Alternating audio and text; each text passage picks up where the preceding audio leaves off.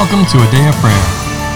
Jesus said, I am the way, the truth, and the life. No one comes to the Father but through me. Together, let's engage in relationship with Christ through prayer, faith, and His Word.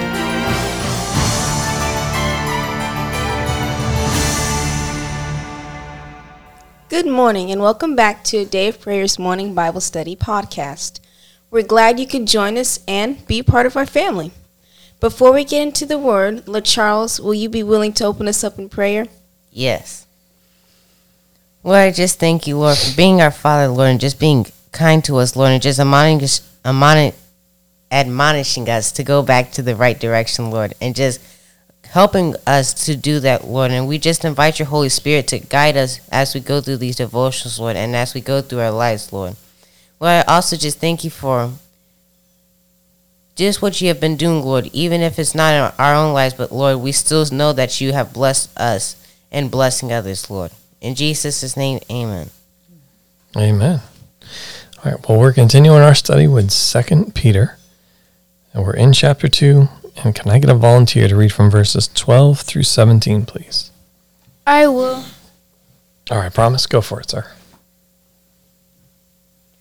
But these, like natural brute beasts, made to be caught and destroyed, speak evil of the things they do not understand, and will utterly perish in their own corruption, and will receive the wages of unrighteousness as those who count it pleasure to carouse in the mm-hmm. daytime.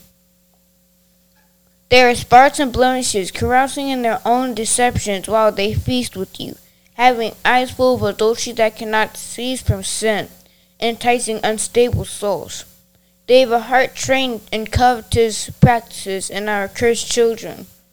They have forsaken the right way and gone astray, following the way of Balaam, the son of Beor, who loved the wages of, of unrighteousness.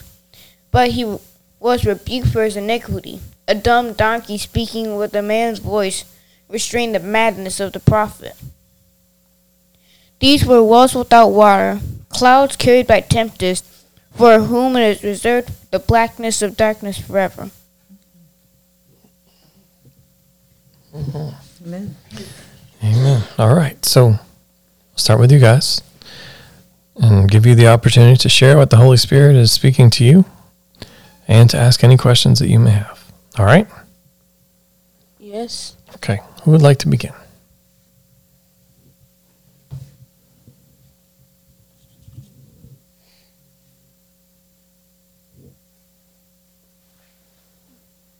I will. Yay! Thank Please, you, Dean. go for it, Dean. Yes. uh, The, the first thing that I think is important to understand is that we can understand this. As Christians, we may have a, a tendency to look at this and go, well, how foolish could somebody be? How could they get to this level of depravity, right? And, and move in this direction? And I don't think we need to be fooled by that. I think we need to recognize that um, we can fully understand that. And in fully understanding it, we can speak to that and help others move away from that and move towards a relationship with Christ, or even some that are in the fellowship that um, have have maybe not drifted away, but drifted in a direction that they're uh, not as pure as they could be, so we could help guide them back. God has created our mind in a wonderfully magnificent way, and it works very specifically. And say we find ourselves in a situation where our life is threatened, something as simple as maybe we see a bear coming at us. We don't need to contemplate our options and weigh them each appropriately and, you know, go through a pros and cons list and write them down and, and think it through. Uh, we need to move. We need to seek shelter. We need to react quickly. And where many try to claim flight or fight is a is an ancient Neanderthal kind of reaction. It's just, it's just the way God has designed us to be in certain situations, and so that that part of our brain and the way that we operate has an appropriate time and response for that. Other times, uh, we need to think with a clear head, and we need to take and have rational thought in what that is. When we allow the world to feed us, especially through the media and the times that we're living in now, of course, we've all listened to radio broadcasts from the, the 20s or the 30s or the 40s or the 50s where many people proclaim the same things, the times we're living in now, and we see the depravity and all that. What the world feeds us is fear and anxiety more than anything else right now. Um, our appropriate response is to take that before the Lord and say, What do you want me to do with that? And anytime we have any type of negative emotion, we need to bring it before the Lord. There may be wisdom in it, but it's not a place for us to camp out. And so, why is that important? And why does that go back to fight or flight? And how does this tie into what we're looking at here? It's when a person's mind moves into a negative emotion, and even more importantly, when your heartbeat increases, there are things that happen that make us think in thoughts of flight or fight, f- fight or flight. Mm-hmm. Got my tang tangled there. Um, so, what we need to do is take that and hold on to that thought because when we're in that mode, we are we lose at least twenty percent of our reasoning capacity, and it's for it is for a reason that that happens, but we're applying it in the wrong place. So we've got to get our brain back to a place where it's settled. And the longer we stay in that place, the longer it takes for us to come out of that. The adrenaline and all the chemical cocktail that happens in our body that puts us in that place, the longer we stay there, the longer we, we remain there. And so quickly recognizing where that thought is, bringing it back and captive to Christ in alignment with Him, and squelching that emotion, the quicker we can move back into a place of proper reasoning. Most of the world is running in a place of not proper reasoning. They're actually running in a state of heightened anxiety and fear by everything they're being fed by the world around them. So we shouldn't be surprised that people think this way. First off, we have to display ourselves as of the right mind and having the peace of Christ within us so that we're not responding this way. And then we help others see that so we can bring them to a place where they can think rationally and not in that heightened state where they can't properly think and be guided into all these things that just carry to further destruction. So just know we can understand that and know that we can do something about that and know that we can recognize it in ourselves so we can, as it were, stop it as quickly as possible so we don't get wrapped up in it. Amen. Thank you. Um, somebody else gonna go? No, you go ahead, sweetheart. I found it interesting in verse 15 where it said, They have forsaken the right way, and we're talking about the unrighteous people here, and gone astray, following the way of Balaam, the son of Beor, who loved the wages of unrighteousness. Mm-hmm. If we go back and look at the story in Numbers 22, we see Balak, the king of the Amorites, and he sends his princes and his nobles to come get Balaam to curse Israel for him. Mm-hmm. And it's interesting how in verse 18 that Balaam's and it says then Balaam answered and said to the servants of Balak though Balak were to give me his house full of silver and gold I could not go beyond the word of the Lord my God to do less or more.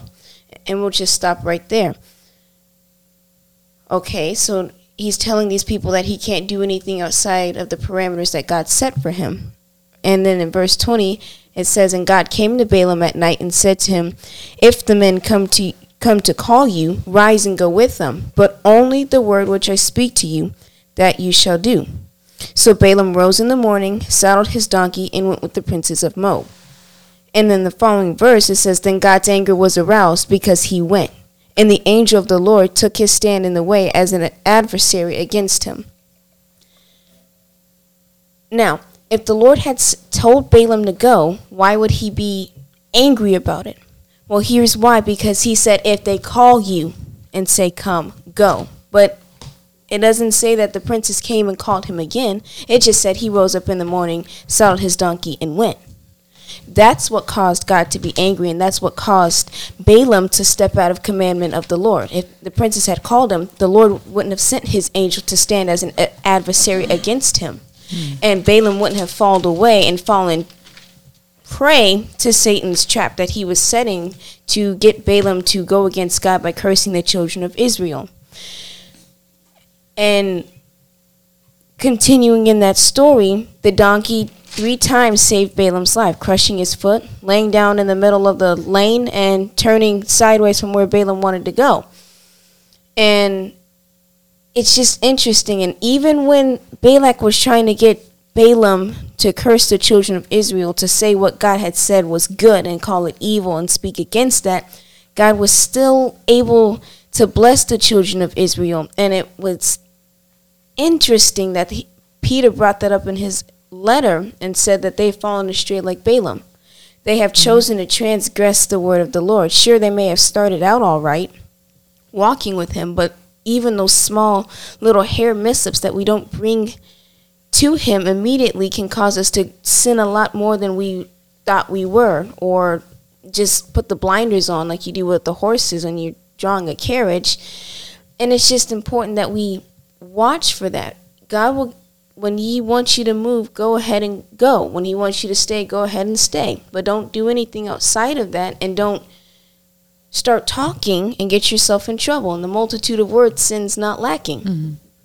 So if you stay in step with the Holy Spirit, saying what he only says to say and doing what he says to do, you'll ensure that you don't step out of his parameters. God's anger won't be aroused against you. You won't have to be afraid, like you mentioned, Mr. Dean, of calamity coming upon you because now you know that you're in right standing with God and that he will protect you.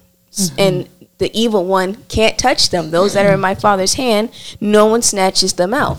That's right. So, also, let's understand this about Balaam. He asked God multiple times, and God had already told him no. First off. Mm-hmm. So, which means that when each man is tempted, he's drawn away by what? His own lust. His own lust, which is what the Apostle Peter here says, who loved the wages of unrighteousness. Balaam wanted the money. He wanted the stuff, he wanted the things, he wanted the, the notoriety, the fame, whatever it was, he wanted it. And he wanted it so much so that it began to draw him to press against and press against what God already said to him and began to twist him to go, okay, I can't do this, but I can do that. How close can I get to this sin without actually touching it? Hence, I'll go see them and give them an invitation to ask me. Then I can do it. But even after that, if you look at Revelation chapter 2, verse 14, it says, Charles, will you get there for me? Revelation chapter 2, verse 14.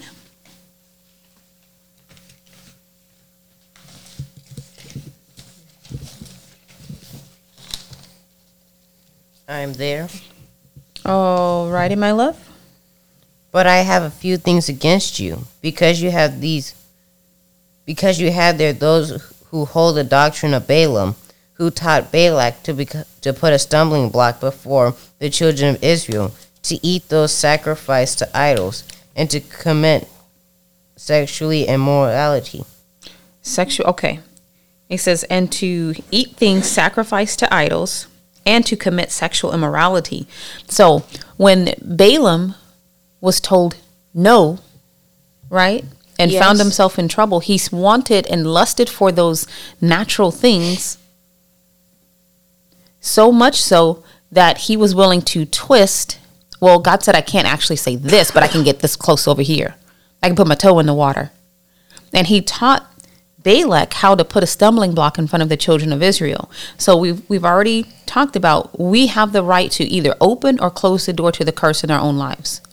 Yes, Jesus, he took care of the curse for us, but when we stay in alignment with him. Otherwise the curse runs ruckshot. Right? Yes. So Balaam, if you read in Numbers um, a, a chapter or so later, he tells them to take the women into the the temple prostitutes, take them among the children of Israel, feed them this kind of meat because it'll get them to sin against God, and then that way they won't be blessed. Do you understand how deep that is? So the first Balak asked for him to stand up and pronounce a curse over them, speak a word, because Balaam was a prophet of the Lord. Well, Balaam understood things of God. Mm-hmm. You can't curse what God has blessed, but you can get them to curse themselves. Where does sexual immorality produce life in anyone? Where does it produce the blessing of God? Okay, when God told them to eat their food prepared in a particular way and to have no other God before them, what does them eating things sacrificed to idols do? Okay, well, when God said to them, Here's the blessing, here's the curse, choose life that you may live. Balaam, while he didn't stand on the thing with his on the mountain with his staff in his hand and pronounce the word, he came down the mountain and went around the other side and said, "Let me teach you how to make them fall, and then now you can still pay me." That was the crime of Balaam. So, as you're thinking about this, take that into perspective as well. It wasn't just that he wanted to ride a donkey and be nice. There was a whole other twisting of the anointing mm-hmm. that was upon him. And he did start out going the right direction. But because of what was in his heart, that he loved the wages of unrighteousness, now he not only sinned himself, but he caused other people to sin, which is the false prophet thing, Exactly. to draw them away from the Lord. So, what does that tell us? First of all, be mindful the lust of the flesh, the lust of the eyes, and the pride of life. If it falls into that category, deal with it. Every desire that we have, God is a good God who wants to give us the desires of our heart. But does He want the desires of our heart to have us? No. Does He want anything to take His place in our life? No. in our eyesight, our perspective? No, he does not. He is the Lord our God. He is one. We shall have no other God before him, whether it be the God of our own children, the God of blatant idols or sexual immorality, the God of wealth or wages or whatever it is. There should be nothing that stands between us and our Lord Jesus Christ. So, thinking about that, that's an indicator for us to make sure that we don't have any any lust, even if it seems like a good thing, but if it's pressing you and now it's rising up so big that it's driving you, like like Mr. Dean said, bring that back to Jesus. Mm-hmm. Okay, Lord, this is how I'm feeling about this particular thing. What's your perspective on it? And then when he gives you his perspective, that's enough. Grab hold to that. That's Grab right. hold to With it. Don't let go. have. take it and uh, let that establish itself in your heart and your mind. This is truth. God said it. I believe it. That settles it. So anything else that shows up and talks contrary to that god told balaam they're blessed. I've blessed them. So there's no way he should even reasoned and considered well I'll, I'll have them curse themselves. That's ungodly. He didn't hold god's word as, word as truth except to try to connive so when god tells you the truth about it do what the apostle paul said. Buffet your flesh. If your your your body and a part of you is screaming to obey the word of god that's a good time to go have a fast. That's a good time to sit yourself down right there then and there. Don't don't let food touch your lips until you get that under control on the inside of you. Drink some water by all means. That's that's that's good for you so you don't dehydrate but you can go some time without eating. Okay, or whatever turn is, that- whatever the turn Lord that TV off. turn those phone calls off and you get in there with your heavenly father and you deal with that. Because such a simple thing how great a sin it led to. Mm-hmm. And now balaam when he could have been listed in the word of god as the champion who stood on the word of god and refused to curse the children of israel because god had blessed them now is referred to as wicked a false prophet right Yes. But someone who was a prophet, who heard from the Lord, who spoke, well, initially the things of the Lord. Mm-hmm. And clearly that was recognized. Hence, he had the title of a prophet. mm-hmm. But and clearly, everybody knew he was Yeah. but clearly, somewhere along the line, his heart changed and turned away from the Lord. And he operated out of the flesh. All right? Paul talks about that. You were talking about the fasting piece, Sonny. Uh, Romans seven eighteen. For I know that in me, that is, in my flesh, nothing good dwells.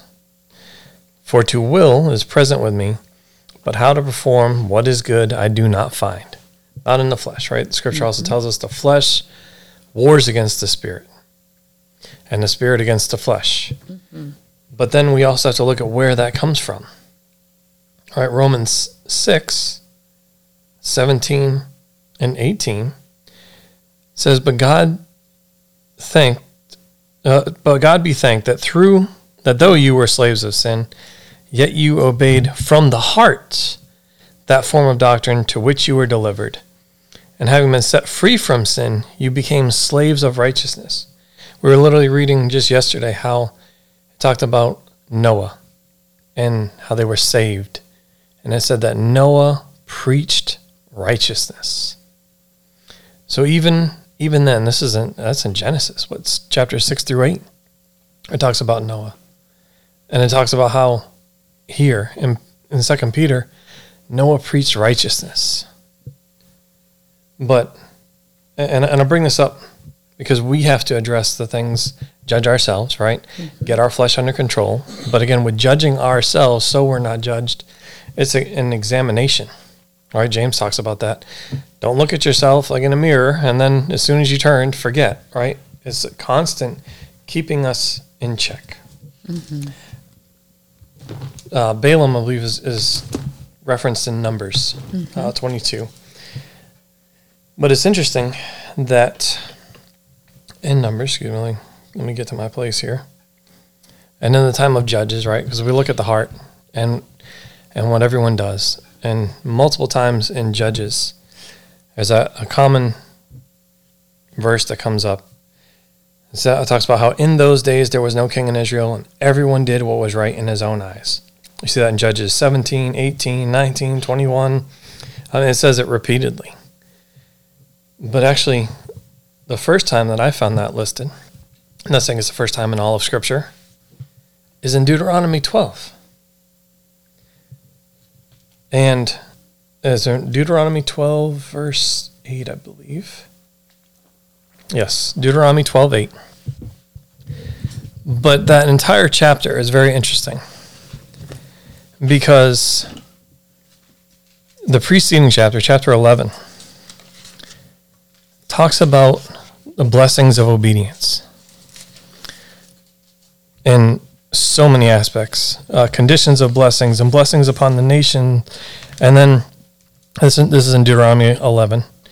And then in verse 26 on it, it's the, a choice, a blessing or the curse, right? And then it continues perpetual reminders of blessings and blessings upon conquests and, and again conditions, right? Some some of these blessings have conditions behind them. But then chapter 12 begins and it says, uh, I love how it begins. These are the statutes and judgments which you shall be careful to observe in the land which the Lord, the God of your fathers, is giving you to possess all the days that you live on earth. And then there, from verses 2 through 4, it is how we're to destroy things that don't reflect the Lord and his nature and his character and actually are, are opposed to the Lord and the things that he has set in place, his, his commandments, his statutes, for us to follow. Right? The first one is destroy all the places the nations, um, uh, where the nations which you shall dispossess served their gods on the high mountains, on the hills, and on every green tree. What are the gods in our lives that we serve that we need to destroy and break down those altars within our lives? Getting our flesh under control, uprooting that, replacing it with the Lord, with truth. Is- It's important. But again, like I said, verse when you get down to verse 8, right? It says, You shall not at all do as we are doing here today, every man doing whatever is right in his own eyes. For as yet you have not come to the rest and the inheritance which the Lord your God is giving you. And yes, it continues talking about coming into the promised land that, right? But as I look at Peter and what we're discussing, it is people who have come into the faith, right? Or at least that's that's what's proclaimed, and have fallen away, are teaching false doctrines, and and, and all the rest. All right, First John or John in First John, the Apostle John, talks about that as well, right? There are many antichrists, and they're already in the world. Those that are teaching things against the Lord, that are contrary to the word and what he has put out, what he has stated or breathed out through his Holy Spirit to the, the prophets and and kings and, and all those before uh, written about or, or written in the Old Testament, right? It talks about the depravity. It comes from the heart. So, what are the things and the areas in our heart that we need to deal with, that we need to uproot and replace with truth? Well, John, that, that's really appropriate for where I was feeling led. So, um, interesting. Uh, I saw a commercial the other day that was really, um, I thought it was disgusting. Um, I don't remember. I think it was Nike, and it was heralding black women in sports and trans women in sports. It was heralding it, how we need to be champions for that. That is contrary to God's word. And you know, Kamisha talked about uh, that yesterday about um, how we should view our brothers and sisters that are struggling with that sin no differently than we should view anybody else that's struggling with sin and even our own sin. But we are inviting that idol into our house and we are letting that lie resonate in us. Um, as of 2015, the latest study shows that the average American, more so than anywhere else in the world, watches TV 274 minutes every day, over four hours. Now, you really want to get this in perspective. So, first off, I don't want to neglect the fact of saying if we tithe all that the Lord brings into our storehouse, that is our time as well, too. Mm-hmm. If you only took 10% of that time, just 10% of that time that you devoted to TV and devoted to the Lord, 27 minutes. It takes an average of 15 minutes every day to read through the Bible in an entire year. You could read the Bible twice every year with that investment of that time and bringing that for the Lord, at least to dilute some of the stuff that you're letting in otherwise. But here's where it really gets sickening 274 minutes a day is two months of your year. Wow. Now, if somebody said they were going to sit down in front of the TV nonstop, 24 hours a day for two months and feed their mind on that, you'd think this person's got to be crazy. Yet the average American is doing this hmm. in little increments every two months of the entire year. And do, just do the math 274 minutes is a little over four hours. Four hours is one sixth of a day. One, so, say one sixth of the year is two months. I mean, it's just pretty easy to come up with the math on that. And we're inviting those idols in and we're feeding all this stuff. It's just no wonder. No wonder people don't know the truth. Well, uh, we were talking about the heart, right? And in Matthew, Jesus, Matthew 6:21. Jesus says, "For where your treasure is, there your heart is also." Right? As we look over and what Peter is saying about the depravity of false teachers, right? Clearly, they count it pleasure, they carouse in the daytime, they are spots and blemishes. Right? And he even talks about the eyes. All right, carousing their own deceptions while they feast with you, having eyes of adultery that cannot cease from sin, enticing unstable souls. They have a heart trained in covetous practices and are accursed children. Where your heart is, or where your treasure is, there your heart is also. And in Matthew six twenty two, I find it very interesting that the Lord, I mean, clearly no coincidence. There, there's no coincidence with the Lord. He's very purposeful in what he says. It says this the eye is the lamp of the body. And if your eyes are good, then your whole body will be full of light. Right? Something very similar is said in Luke 12 34. But, or and, I should say, um, 2 Corinthians 4 18. While we look not at the things which are seen, but the things which are not seen. For the things which are seen are temporal, that the thing, but the things which are not seen are eternal. Where is the, our treasure, and where is our heart? Is it on the things of the Lord, or is it on earthly, fleshly things? What are we, I'll say, lusting after? And what is our desire? Is it to be pleasing to our Heavenly Father and our Lord? To just be in His presence? Yes, eternally, but also while we are here on this earth. Or is it, well, not unlike Balaam, to go after things of this earth? And I'm not saying that we can't, as as Christians, as believers, have money and cars and and, and things and nice things, mm-hmm. right? Not saying we can't have what what many refer to as uh, quote unquote the finer things of life. But what are we serving? What are we going after? Right? Uh, Noah was clearly had money. Abraham had money. They were rich. Job, right? There are many others. Solomon. Okay. However, the heart was for the Lord. And it, but it also we have to continually check ourselves to make sure that we are remaining. I brought up Solomon, and it says how he fell away. Right? We're here we are talking about Balaam. It's the same thing. What are we doing? Where is our heart? And what is our treasure? Is the Lord our treasure and our portion and our inheritance?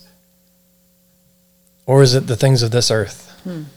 but it has to be purposeful, like we talked about yesterday Amen. with Lot's daughters. So it it wasn't purposeful, it seems, to feed the things of the Lord. So by default, the things of the mm-hmm. lustful flesh mm-hmm. is what was fed, and that was what was sown in their actions with their father. It's got to be deliberate, and it and it, it's it's it's very easy to feed the flesh. It's very easy to walk in the house and turn on the TV, to turn on the radio, whatever. I mean, I hear people say, "Oh yeah, I turn on ABC Christian station all the time. I have it on 24 7. I'm like, that's not consistent with God's word either. That's not the same as spending intimate time. Jesus modeled it for us. He got up early in the morning and went and spent time with the Father before he started his day. It, it takes work. Sometimes it's hard. Sometimes the flesh doesn't want to do it. Kamisha, you're right. That's like so. Maybe that's the time to fast. Maybe that's the time to turn off the TV, to turn off the radio, to turn off the social media, what, to turn off your phone, whatever it is. But don't want to don't want to water it down that it's not hard, especially when you're breaking a habit and doing that. But the the results of not doing it are pretty clear here, and that's what he's trying to trying to tell you. So it's not only what it is; it's what it isn't. Exactly. What are the habits and patterns we are developing for our own lives, right? We we talked about it in Daniel. His custom was to pray three times a day. David talks about how he prayed in the morning and in the evening. Um, and I believe it was was it Tozer or was it Andrew Murray wrote a book about that. One of them wrote a um, I believe is one of them wrote a, a devotional about that, right? Morning and evening about prayer, just spending time with the with the Lord. Virgin. Spurgeon, thank you. Thank you very much, brother. Knew it was one of them. Um, what we would consider, you know, uh, generals of, of the faith or, or, or, you know, clearly champions in the faith. You know, not in, written in, about in the Bible, but, but we read all the books and all the accounts of these these great, clearly leaders that the Lord appointed and, and called and, and were used mightily of the Lord. And it, they also had developed habits and patterns in their own life of how they were going to, you know, um, mature and grow and develop spiritually as well as naturally. But the focus was on the Lord and the things of the Lord. And of course, the Holy Spirit can always deviate, right, and uh, and change the course. Right, he, he has the freedom, or we have to allow him to have the freedom to do that in our lives. But if we are truly focused on the Lord and desire to be pleasing to Him, then we will automatically give Him the freedom to do so. Um, I want to read Revelation chapter 2 again, and I want to kind of take a peek. Uh, we just read the one scripture before when we looked at it, but I want to look at who is God talking to. This is the Lord Jesus Christ. He's um, in a, a vision talking to the Apostle John while he was stranded or he was exiled. Um, we'll start in verse 12 and read through verse 17. Can you, you got that, Charles? Yes. Can you read that for me, sweetheart? And to the angel of the church in Pergamos, write These things says he who has the sharp two edged sword. I know your works and where you dwell, where Satan's throne is. And you hold fast to my name, and did not deny my faith, even in the days in which Antipas was my faithful martyr, who was killed among you, where Satan dwells. But I have a few things against you, because you have because you have there those who hold the doctrine of Balaam, who taught Balak to put a stumbling block before the children of Israel, to eat things sacrificed to idols, and to, and to commit sexually immorality. Thus you, thus you also have those who hold the doctrine of the Nicolaitans. Nicolaitans. Nicolaitans, sorry. Which thing I hate. Repent, or else I will come to you quickly and will fight against them with the sword of my mouth. He who has an ear, let him ear, hear what the Spirit says to the church. To him who overcomes, I will give some of the hidden manna to eat, and I'll give him a white stone, and on the stone a new name written which no one knows except him who receives it. Amen. So God is the Nicolaitans, honey. Explain to us what they believed again. That it really didn't matter what you did with your body. Uh, yeah, more or less. Um, there was uh, a form of Gnosticism, which, um, as I understand it, they're um, denying essentially the resurrection of Christ, um, treating him as just a person, and also that, um, yeah, that there was sexual immorality clearly prevalent within some of their teachings and beliefs. Um, Not uncommon for the day and the time period.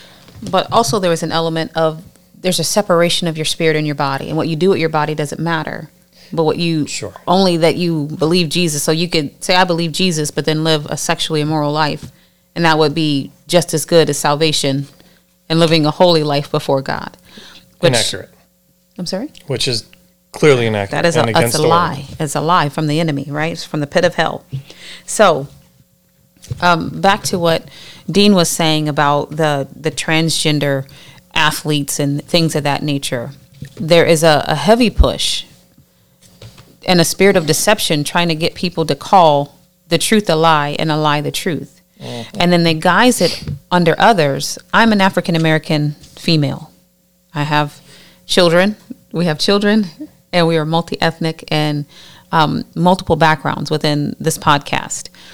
And they they try to guise what's happening under. Just look at their skin color, and because you you feel hurt about this. Remember, yesterday we prayed about that. The people that have hurts in their life that now is bled into unforgiveness. Now it's corrupt. It's corrupted and crept into these other areas of their life, and it's going. Well, just ignore it. Just say that it's okay, and be swept away in this lying doctrine that we should get behind it with the commercial that you saw. We should support this because it's right. No, in the name of Jesus, it's wrong. But do we love you? Man. God made you a man. You are, in fact, a man. And we love you. Are you confused right now? Absolutely. Are you dis- um, are you drawn away into something that is corrupt and contrary to God? Yes, you are, but we love you. And Jesus died for you just like he died for me. And so as we're we're looking here, it's not to point fingers and go, I'm better than you, or somehow you're worse than me. That's a Scooby Doo version right?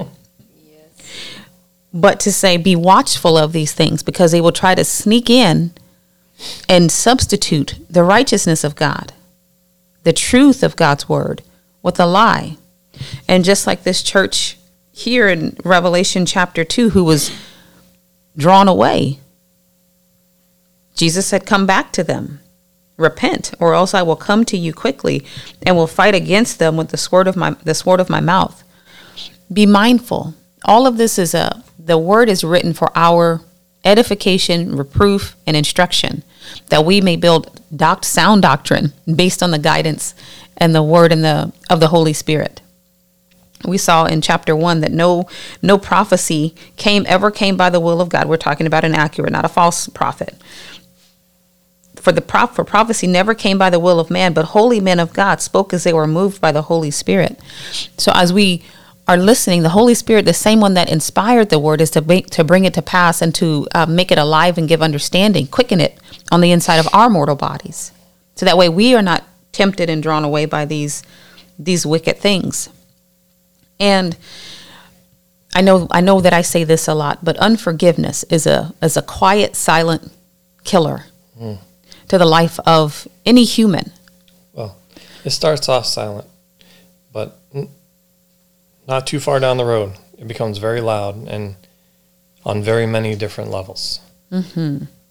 And I just want to read something out of Romans chapter 6, uh, verse 16. It says, Do you not know that to whom you present yourselves slaves to obey, you are that one slaves whom you obey, whether of sin leading to death or of obedience leading to righteousness?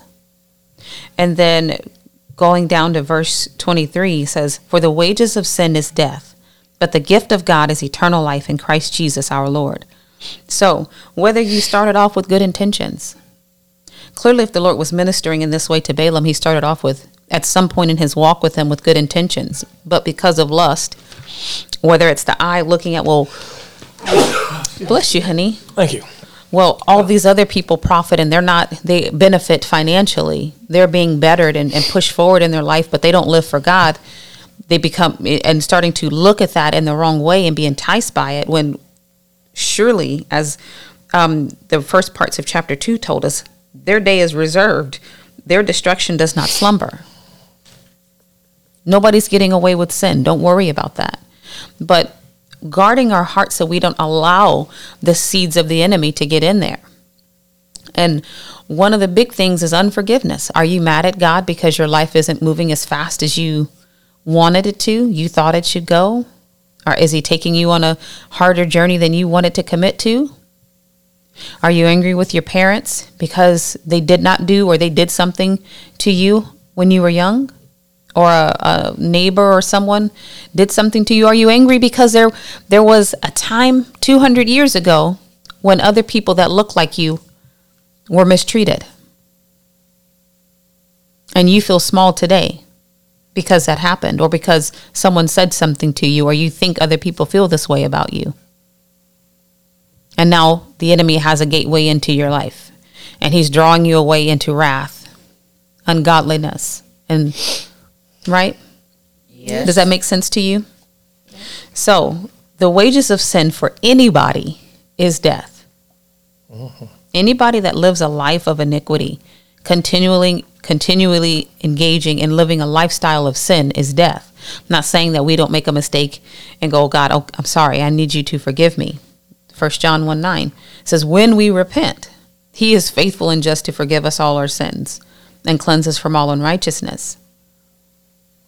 But when we leave it uncovered by the blood of Jesus, when we leave it unrepented before him, the enemy is coming.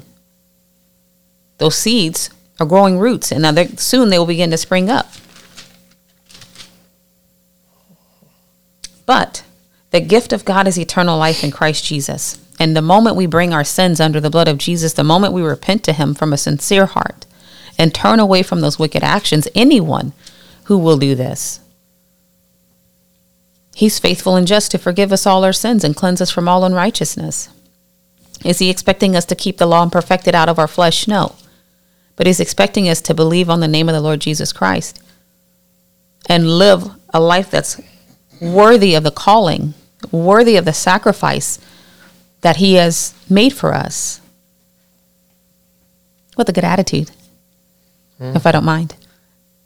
Kamisha, I just want to uh, thank you for helping clarify what I was saying because I certainly wasn't speaking against anyone. I think that the what's important to understand is that all of us are struggling with sin, Absolutely. right? And so um, we don't want to deny the reality of somebody's struggle. So having thoughts, whatever they may be, about sin nature, um, doesn't make you bad.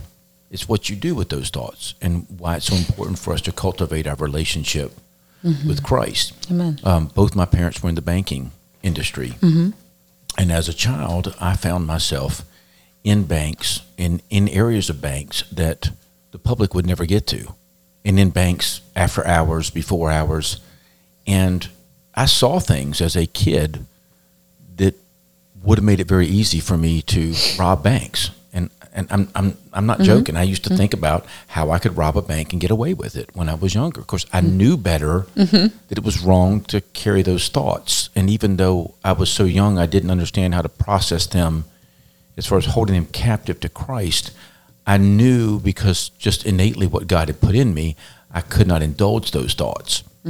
And so we never want to deny the thoughts that somebody is having. We never want to deny the reality that they're living in and the way they're processing, what we want to do is help them find a way to bring that to Christ so he can help you process that in a way that glorifies him and makes you whole. Amen. Amen. Hallelujah. Amen. Hallelujah. You know, um, something the kids have heard me say often is that the enemy comes to everybody with the same bag of tricks and he knocks on the door Man. And he'll hold it up. You like this one? Just like a salesman. You, you like this? What about this? And you go, no, no, I don't like that. And you go, what about this? You gonna buy into that? No, no, I don't want that. Oh, what about this? I got this over here. And he will keep going till he can get you and bait you off of something else. It's called the puppy dog trick. The puppy dog trick. Yeah, it's exactly what it's called in sales. It's so if you show up at the door with a cute little puppy and say, Here, take the puppy, and they go, Well, I don't want it. So I tell you what, what I'm going to do is because you're so nice, I'm going to let you keep the puppy for a couple of days just so you can get to know him. And I'll come back in a few days. And if you still don't want him, I'll take him, and it's no cost to you whatsoever. Knowing that you'll get enamored with the puppy because they're so cute and they're so fun and all. And then they come back before you deal with the reality of what having that puppy really means and how it ruins your carpet and chews up your furniture and you have to feed it and take it to the vet and all the other things that go along with it. But you can't see that in the moment. And he appeals to your emotions mm-hmm. and misdirects you to think about things the wrong way. Amen. Mm-hmm. Amen. Not realizing that a relationship bonds are being attached and formed from that initial moment and that entire time period. Mm-hmm. So it's it's important for us to to recognize those things absolutely. And just to to bring it back to what we were discussing here with uh, in Second Peter, he he mentions about the false teachers, all right, and essentially um, talking about their doom, and this is what's there for them, and and the why, all right. But now uh, we also talked a little bit earlier about how Noah preached righteousness. And it's important because we too are to preach righteousness. And and what is righteousness, right? Uh, we'll say it in a, uh, in a few different, give you a few different examples. One is found in Ezekiel. We'll go even go Old Testament, right? Ezekiel 44, verse 23. Now, this is what the, the Lord is saying are some of the duties of the priests. Ezekiel 44 23, yes. The priests, the teachers, the, the ones the Lord has appointed, are to teach. This is what it says they are to teach my people the difference between the holy and the common, and show them how to discern between the clean and the unclean, which is the exact opposite of what you are seeing described from Peter in Second Peter. It's the exact opposite of that, and it's not the only time the Lord says that. Uh, as we talk about teachers and how we're all dealing with stuff, right? We all have to bring it to the Lord. So I'll, I want to bring you to Jeremiah 15 as well. Right?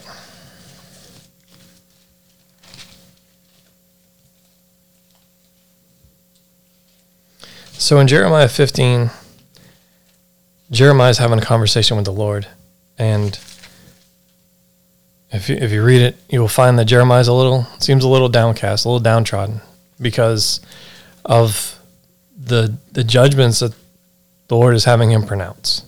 And the Lord is saying how he will not relent from, from these judgments. But it's interesting in verse 19, the Lord is reassuring Jeremiah, but he also corrects him. And in verse 19 says, Therefore, thus says the Lord, if you return, then I will bring you back. You shall stand before me if you take out the precious from the vile. You shall be as my mouth. Let them return to you, but you must not return to them. Right? Is exactly all the things that we are discussing here. And Peter, how we are to stand, and you covered in Revelation, honey, with the the church at Pergamos, right? While in the midst, surrounded by Satan himself and all the evil things mm-hmm. that were there. I mean, they're they're living in the midst of clearly an evil place, not unlike what we've discussed about Lot and his family. Mm. They were still to stand in the things of the Lord, to be able to distinguish, or in this case, as it says here, discern between clean and unclean, between holy and profane or common. Right? It's the same thing for all of us. But also in Jeremiah, what he's saying there is return to me. I'll bring you back in. I will forgive you. Right? It's the same thing. You see that throughout Jeremiah, but especially in, in chapters 3 and 4. All right. Chapter 3, verse 22 and Jeremiah says, Return, you backsliding children, and I will heal your backsliding. In chapter 4, verse 1, If you return, O Israel, says the Lord, return to me, and if you put away your abominations out of my sight, this is the key part, if you put away your abominations, then you shall not be moved. The exact things that we've been discussing here, well, throughout this ministry in its entirety, but even this morning. The things that are against the Lord, that are in complete opposition to Him. Buffet the flesh, remove those things, uproot them from your life, replace them with the Lord, with truth, mm-hmm. and stand in that. You shall not be moved right? What's the scripture? Where is it? There is nothing, you know, death, nor angels, nor principalities, nor anything can separate us from the love of God. All right? The gates of hell shall not prevail against it. That's that's not being attacked by gates. That is everything behind the gates being unleashed will not be able to prevail, will not win we have to do our part mm-hmm. and remove those abominations, those detestable mm-hmm. things, those unholy, common things from our lives. Mm-hmm. That was Romans chapter 8, honey. Yes, thank you. Romans chapter 8. And verse 17. Do you want to say something, Dean? Well, I mean, go ahead. I just. No, yeah, go I, ahead. Go ahead. Well, it's, it's um, you know, uh, back into Second Peter says it's um, blaspheming about matters of which they are ignorant. Mm-hmm. Exactly, that they don't understand. Will also be destroyed by their destruction. So, you know, sometimes as Christians, we get wrapped up um, because we have a base of our understanding, right? And the more mature we have that base, the harder sometimes it is for us to properly relate to others. Mm. So it's what I think everybody's trying to say is just as important as what we're not saying. So what we're we're not saying is it's that it's not okay to have these kind of thoughts. Kind of what I was saying before, right? Mm-hmm. Mm-hmm. It's okay if a sinful thought enters your mind. There's an old proverb, right? You can't stop a bird from landing on your head, but you can stop him from making a nest. Absolutely. Right? And and so it's what we do with those thoughts. And so if um staying let's just stay into the trans kind of thing or the homosexual lifestyle or whatever it may be mm-hmm. it's not in that that thought comes in and it's not even that it's not wrong to say well if i'm having these thoughts and god wonderfully made me then how can this be lining up with that what the challenge for you as an individual is is no matter what that sinful thought is is to press into God's word until he brings you into a place of alignment with that. It's not what we're saying about it. It's not our interpretation of it, but it's you digging in because God's giving you a place to show you where you're out of alignment with him. Mm-hmm. He's not giving you a place to condemn you. He's not giving you a place to be angry at you. He's not giving you a place for Christians to point their fingers at you. What he's giving you is a place for you to get realigned to him because that's what he really wants. Mm-hmm. And if you're seeing him in any other way other than a God that loves you so much and just wants to have relationship with you, put that filter in there.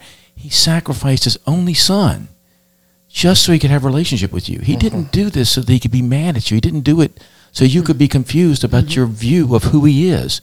But take that and use that as your motivation to dig into his word to see what he's truly trying to show you and how he's trying to draw you closer to him so that you can have that wonderful relationship. Mm-hmm.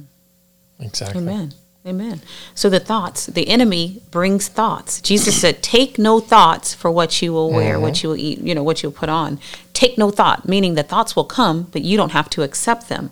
And accepting them would be, uh, you could use the word entertain.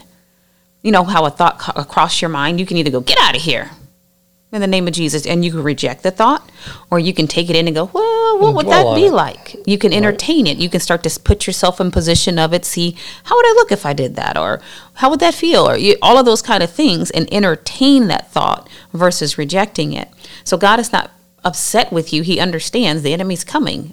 He's going to engage you with thoughts because he has no power in the earth outside of a fleshly body cooperating with him. Mm-hmm. So all he has is whispers on the wind kind of deal. I'll just throw this thought over here. I'll try to mimic your voice and I'll go, What if I do this? He'll talk to you like that to make it seem like you're thinking this on your own. But that's why we need the word to wash our minds with the water of the word of God. So that way when it comes, you're like, No, that ain't, that's not me. Because the word's on the inside of you, is written on the tablet of your heart, and it'll rise up and reject that, and then you leave it rejected. And if it's a case that you're not quite sure about, or if it's bombarding you constantly, it's banging and beating your door down, bring it to Jesus Christ Amen. and go, Lord, these are the thoughts that are coming. Why is this happening? What's your answer? What's your solution? Because before we called, He's already provided the answer. Exactly. Right. I mean, you, you guys know, and I don't need to go into it much for the listeners, but I just went through a time of questioning what um, God had for me in the future. An opportunity presented itself, and um, I sought counsel from His Word. I sought counsel in prayer. I sought counsel from my godly brothers and sisters in my life, and God allowed me to see the entire opportunity. Then He allowed me to see the depth of it and how it wasn't in alignment with what He had for me. And then he gave me a solid foundation to pull off of that said, We're done with the what ifs. Mm-hmm. What you're doing is what you're supposed to be doing. You don't need to look at what anybody else is doing that's doing something similar as you. Mm-hmm. And this is what I've called you to. We're done with the what ifs. And mm-hmm. The what ifs have come back multiple times just in that short period since this has happened. And immediately God brings that to my mind and says, We've already dealt with this. And I can immediately go, We've already dealt with that. So I don't have to entertain the thought. I don't That's have to think right. about it. Amen. The That's what right. ifs, when That's it comes to this, are, are not on the table anymore. You can mm-hmm. move on. And there's a peace Amen. and a comfort and a surety. And of course, there's a whole lot more headspace left because I'm not processing those thoughts. So Amen. I don't even have to deal with them. Amen. And, and that's all God's trying to do with all of us. As- Amen. yeah. That's it. Oh, so keep so you did it. You did. I want to point this out because this is important, Dean. Right? There were things you were not you were uncertain of in the moment, but what did you do? You held it up before the Lord, and you said, "Lord, what is this?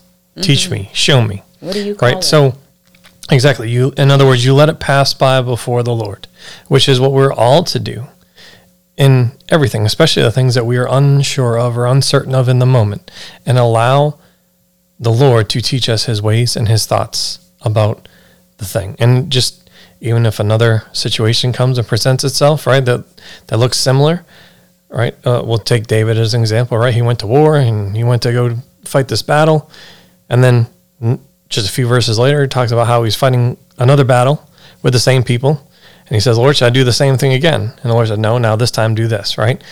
So for everything, let it pass by before the Lord. Right? Scripture talks about how Jesus is the last Adam. Mm-hmm.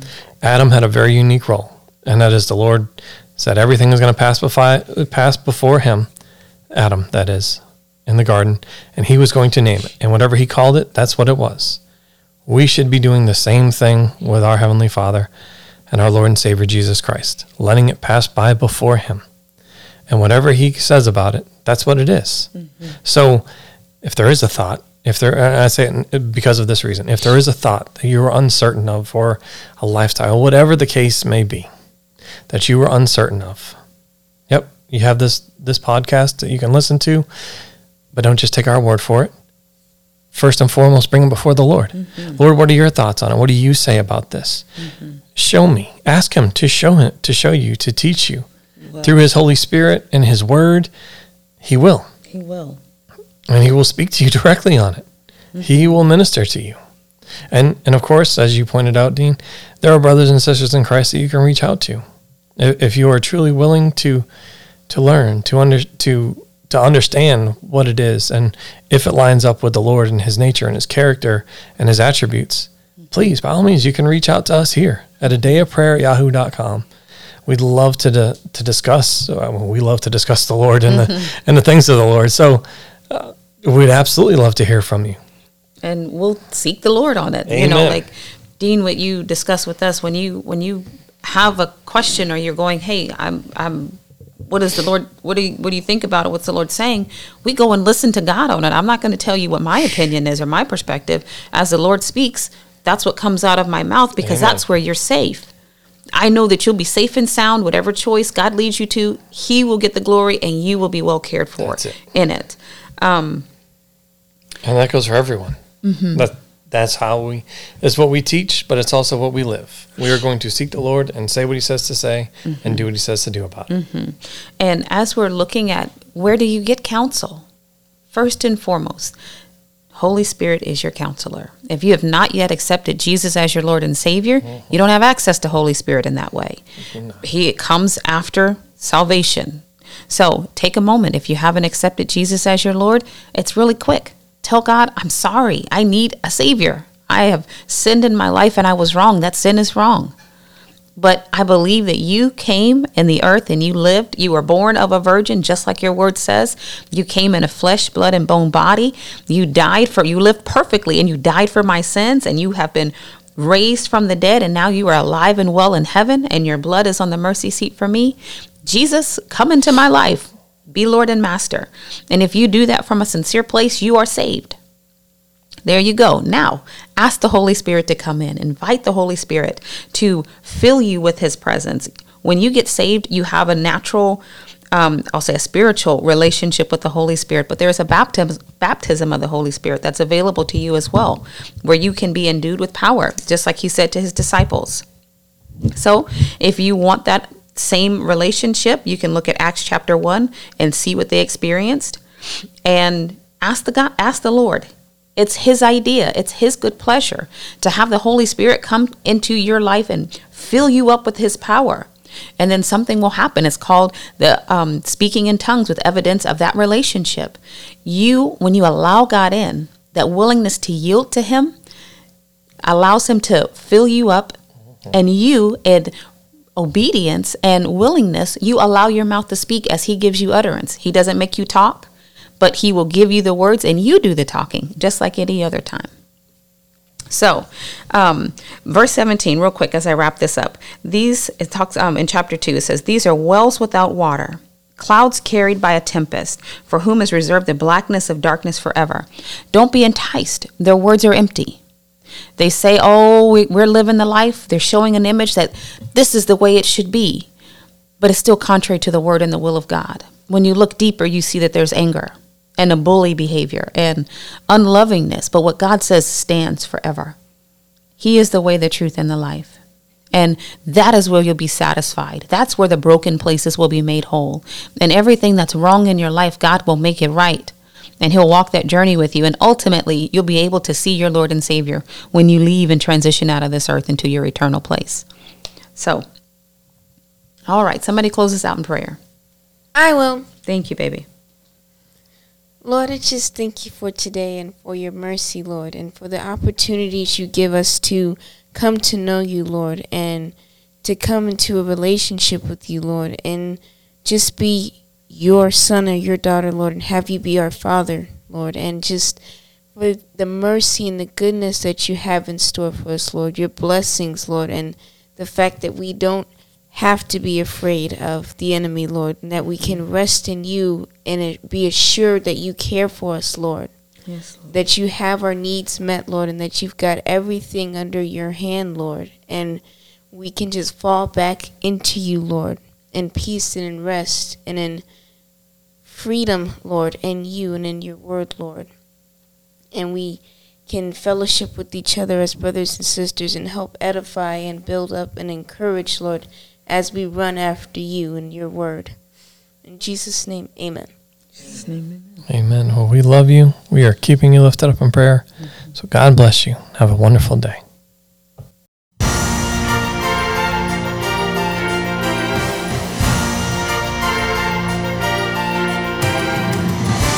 For listening to A Day of Prayer.